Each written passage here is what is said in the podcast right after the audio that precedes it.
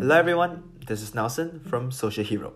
We discover the story of innovative social driven organizations with sustainable impacts in Southeast Asia.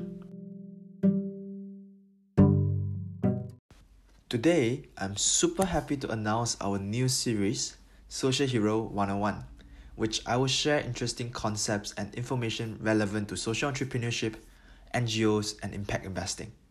Besides, I will also invite experts in this industry to share their thoughts. Okay, without further ado, let's get started with the episode today. Social Hero 101 What is social entrepreneurship? According to Wikipedia, social entrepreneurship is an approach by individuals or groups in which they develop, fund, and implement solutions to social, cultural, or environmental issues. Well, in other words, it is basically a concept which creates sustainable business solutions to solve social, cultural, or environmental issues. There's a key element here sustainable. It's a very important piece of puzzle for aspiring social entrepreneurs to figure out how does the social enterprise can sustain, can sustain themselves while doing good for the community. Well, according to Harvard Business Review, 60% of all social enterprises today were founded only within the past 8 years. Well, to be honest, it is quite a shocking figure for me, and it shows an interesting fact here. Millennials are more and more aware of and willing to take actions to change their community. That's very, very impressive. Well, so today, we'll talk about three different models of social entrepreneurship, which are the non-profit, the for-profit with a social mission, and a social impact investor. Firstly, the non-profit type. This type of organizations generally sustain themselves through grants and donation.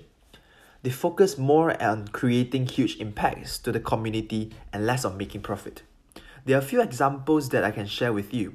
Well, international ones like, you know, Charity Water, Khan Academy, and also local ones like Teach for Malaysia and also Project Act. Some of you might already realize a huge challenge for non-profit type model. Yes, sustainability problem. That's why we can see more and more non-profit organizations pivot themselves by creating a for-profit making entity or model.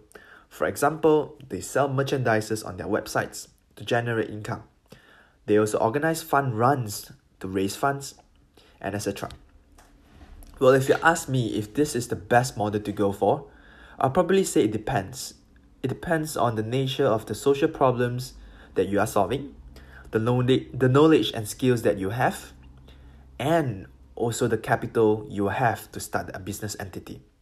This leads to the second model, the for-profit with a social mission. This is a type of model which generates profit while doing good for their community. Well, there are a few famous examples that I can think of. Tom's, Better World Books, Pizza Eats, and Langit. Well, check out some check out some of our you know epi- other episodes where founders of successful social enterprises in Southeast Asia share their experience and journey along the way. Personally, I'm a very big fan of this model because of two reasons. Well, one, it's very sustainable financially and socially, and second, it creates an entirely new mindset for people to do business.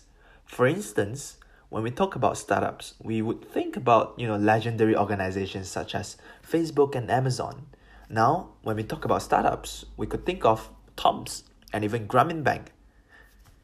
If we delve deeper into the specific business models for this for-profit with a social mission, we can see tons of possibilities such as well buy one give one model, cross subsidization, ethical supply chain, shared ownership, and etc well i'm more than happy to share you know like this business models in future episodes.